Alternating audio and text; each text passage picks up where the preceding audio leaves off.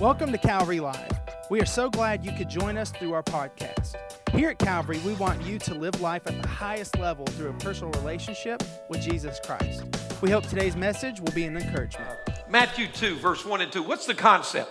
Where do we get the idea? I'm not going to share a, a lengthy message because we've got some exciting things that we want to weave together with this. So uh, I'll be brief today, and then I'll you'll pay for it next Sunday. No, not really. So.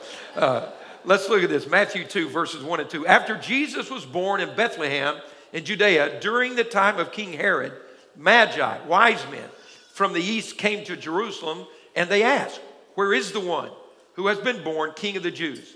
We saw his star in the east and we have come to worship him.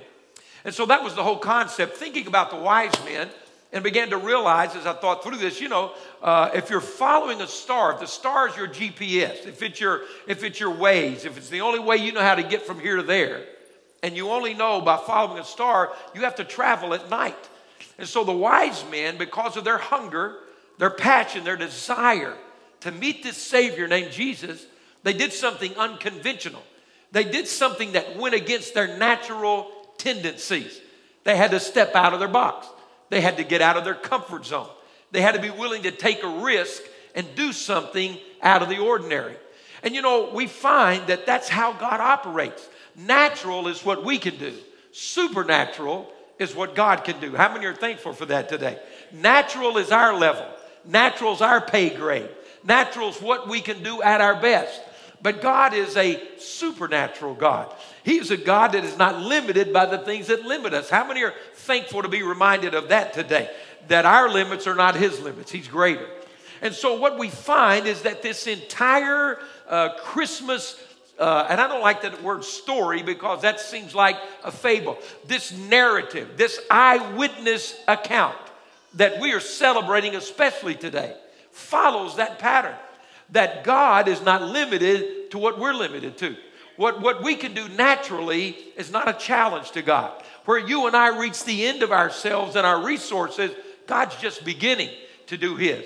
And the whole Christmas narrative is, is that, that God went beyond the natural, that God did something that was unconventional and went against the grain and surprised us in many, many ways. Let's look at John chapter 1 one more time as we're in this study, and let's see what the Bible compares the coming of Christ to. It was like light coming in the darkness, like those wise men traveling at night, following a star, having to venture into unknown territory, one constant thing leading them. Jesus is that very thing for us today. John 1, verse 1.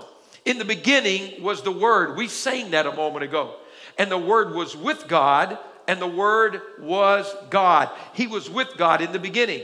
Through Him, through Jesus, these are titles of Jesus. He's called the Word. Through him, all things were made. Without him, nothing was made that has been made. In him was life. Watch this. This life, this, this new way to live, this born again experience. In him was life. And what do we read about that? And that life was the light of men. That's what the wise men were after. That's what you and I were searching for. That's what everyone on this planet is searching for. There has to be a better way to live. At some point in your life, you ask yourself the question Is this all there is? Have I done it all? Have I seen it all? I, I reached my goal and I'm still missing something. I, you know, I, I got the brass ring and, and I'm still short. I went over 5,000 followers and had to open up a whole new account. Is this all there is? I mean, what's missing? It's the life that only comes with Jesus Christ. Has anybody found that to be true today? That's, that's this light that draws us. So, and, and, and let's see what this says. Uh, in him was life, verse 4, and that life was the light of men. The light shines in the darkness, okay? We're in that dark place without him, searching, kind of stumbling. The light shines in the darkness, but read this line with me. But the darkness has what? Not overcome it. That's the good news for us. Every one of us are going to have to walk through some seasons in this world.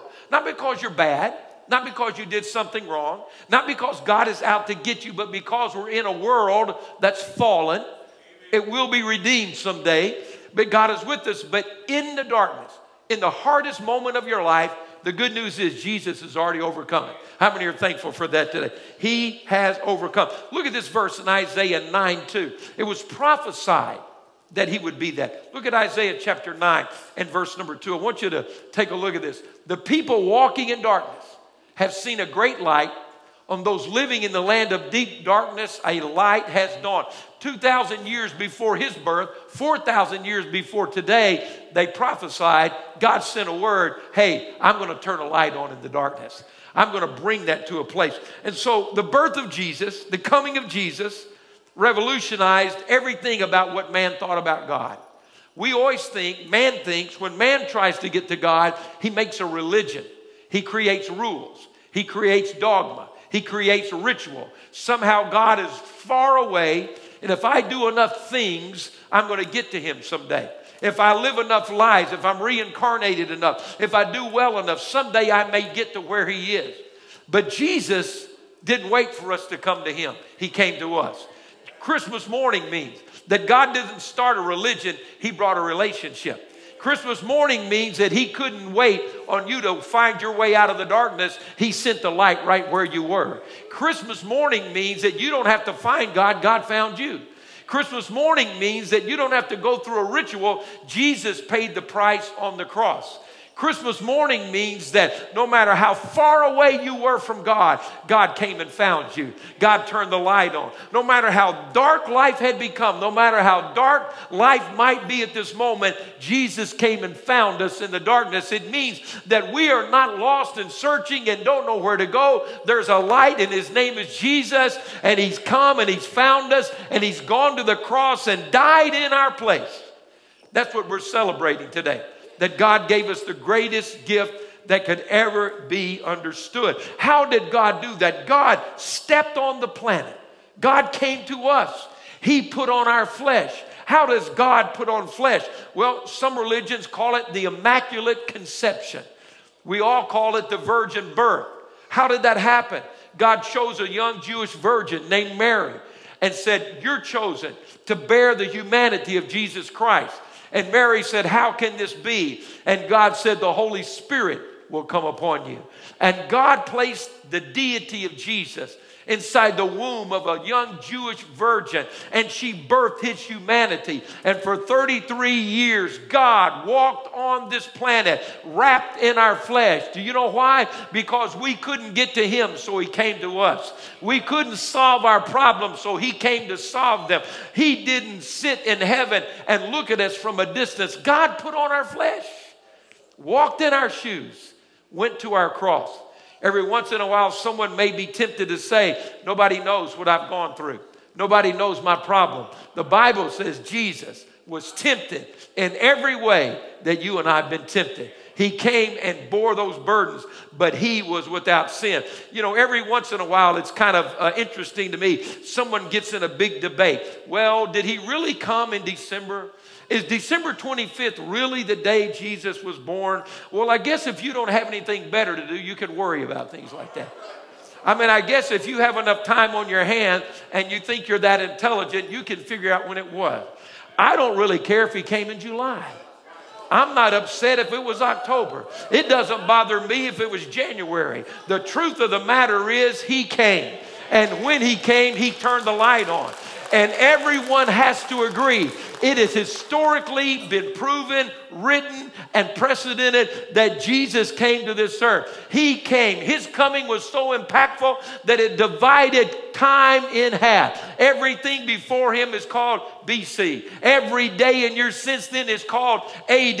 Every time an atheist writes a check, he says Jesus came 2022 years ago. Every time the agnostic says, I don't believe him, and he opens up the calendar on his iPhone, she says, He came 2022 years ago. I don't know what day it was. I'm not sure what month it was, but I'm confident that he came, and history has proved it, and nothing can stop it. Jesus came to this earth. Because we needed a Savior. He walked into the darkness. The darkness didn't scare him. The troubles you face, the consequences of life, the traps of the devil, darkness did not affect Jesus. He overcame darkness. In fact, He takes your darkness and makes it the canvas that He writes His grace on, just to say, Devil, you had your best shot. You thought you had them, you thought you destroyed them. They said, It's too late, it's over, I missed it. And Jesus said, Are you done yet? I'm going to turn the light on now. I'm going to change history. I'm going to give a gift. That's what Christmas is about to me. Jesus walked into the darkness and turned the light on so you and I could have hope, could have life, could have another chance, could have another opportunity. I'm so thankful that he came. What about you? And then and then I look to whom he came. The Bible says the first people that Jesus gave the announcement to, or that God gave the announcement to that Jesus had come, was a band of shepherds out on the hills in a dark night with nothing to cover them but sky. And all of a sudden, an angel showed up. And the angel said, I've got some good news for you. And the shepherd said, Nobody like you ever came and talked to people like us. He said, Well, I'm about to change the way this world works. And then they said, It's good news. And about that time, the Bible says the angel armies of heaven joined them. My. And the sky lit up with the glory of God. And the most underprivileged, overlooked, underestimated, unnatural ambassadors for a coming kingdom were enlisted on that night and said, You need to go tell everyone that I've turned the light on in the middle of the night and there is a Savior. It doesn't matter if you're the shepherd or the king or the president or the governor or the custodian. I want you to know something today. God chose you, God walked in your darkness. God's not afraid of where you start because he knows where he's going to take you. What a mighty God. Let's look at a couple more scriptures from Isaiah. I want to look at this again. Isaiah chapter 9 and verse number 2. I read it a moment ago, but let's look at this just to encourage us before we do something else. Isaiah 9 2. The people walking in darkness have seen a great light. Anybody in that category now? Anybody seen the light? The people walking in darkness have seen a great light. On those living in the land of the shadow of death, a light has dawned. It's amazing. Look at verse number six. It tells us, For to us a child is born. How, how did the light come on? For to us a child is born. To us a son is given, and the government shall be on his shoulders, and he will be called what? Wonderful, Counselor, Mighty God, Everlasting Father, Prince of Peace. Of the increase of his government and peace, there will be no end. Look at Isaiah 42, since we're over in that neighborhood. Isaiah 42. Look at this. I love what the scripture says about him turning the light on for us. Verse 7, Isaiah 42. To open the eyes that are blind. Anybody blind once before you knew Jesus? Searching, trying to find the way. To open eyes that are blind, to free captives from prison, and to release from the dungeon those who sit in darkness. Let's notice what he says here. I am the Lord that is my name. I will not give my glory to another or my praise to idols. Are you ready? What happens when the light turns on, church family? See, the former things have taken place and new things I declare. Before they spring into being, I announce them to you. When the light comes on, your life changes. When Jesus walks in, the darkness goes away. Old things are passed away. Anybody here can say amen to that? New things are springing up. God has something planned. Drop down to verse 16. I will lead the blind by the ways they have not known. Come on. God's going to take you to a place you've never been before. God's going to move you into a season that you've not seen. God is not intimidated by how dark your past was. God is connected to how bright your future is about to come. I will lead the blind by ways they have not known, along unfamiliar paths. I will guide them. Do you know why, if you don't know Jesus, you haven't figured your life out yet? Because you don't know the way to the place He's going to lead you. But if you'll trust Him, you're going to go. I will turn, are you ready? I will turn what? The darkness into light before them, and I'm going to make the rough places smooth. Thank you, Lord. Thank you for your goodness to us. I want you to look at one more thing in Isaiah 45, and this is going to be my last verse for this day. Isaiah 45, look at verse 3. You know, if you're willing to trust Him in those dark times, if you're willing to hang on and believe that He is who He says He is, and that He is God and there is no one like Him, I'm going to tell you something that you're about to discover. Notice this. He says in Isaiah 45 3, I will give you the treasures of darkness, riches stored in secret places. Can I speak a word of prophecy over you as you begin a new year? As you get ready to close this out, you're about to walk into some treasures, some hidden things you didn't know about some things that God had you. Listen, God didn't hide it from you, He hid it for you. How many are listening what I'm telling you? You haven't missed it, it's on deposit right now. What you've been trying to find in the darkness, you couldn't see because you weren't looking with the light. But I'm going to tell you, take a second look you're about to find some treasures. What the devil designed to destroy you, God's going to turn it around and make it the next testimony in your life. What you thought was going to overwhelm you, God's about to bring something out. There are going to be some treasures. I'm going to challenge you right now as we end this time. I want you to take one more look if you're walking through a dark time. I want you to take one more look if you're trying to figure life out, because from my vantage point, I see somebody coming into your dark night. From my vantage point, I see weeping stopping and joys about to start ringing around your house. I see something coming in your darkness. It's like that woman who was caught in the act of adultery. It was the darkest day of her life. She thought she would die in guilt and shame.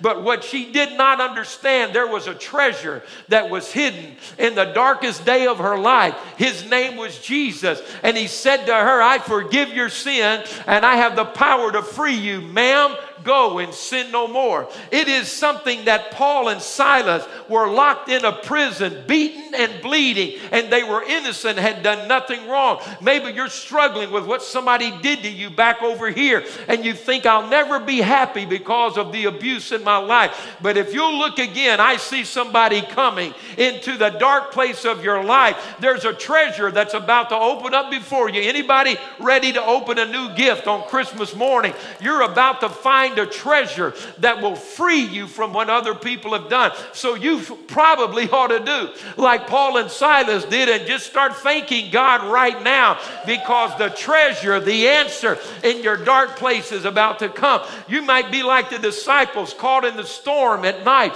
and it looks like the boat's about to sink. But if you'll take one more look, I see a light coming into your dark place, in your storm, in your in the bad place. And this time the light's walking on the water water. See, you're not too far. You're not too gone. It's not too late. It's not going down. You know what it's like right now? The devil threw everything at you but the kitchen sink.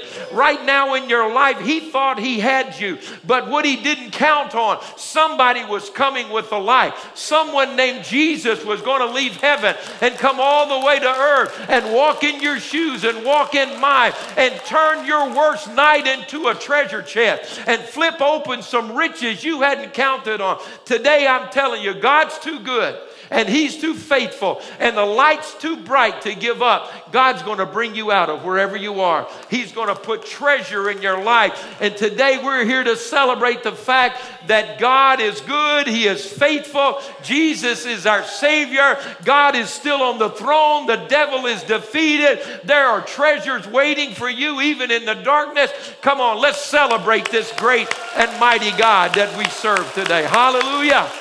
Thank you, Lord. Thank you for listening to today's podcast. You can connect with us live each Wednesday and Sunday through our social media pages. If today's message has blessed you, please rate and review us so that more people can hear this message of Christ. Find out more about Calvary on our website at calvaryassembly.org.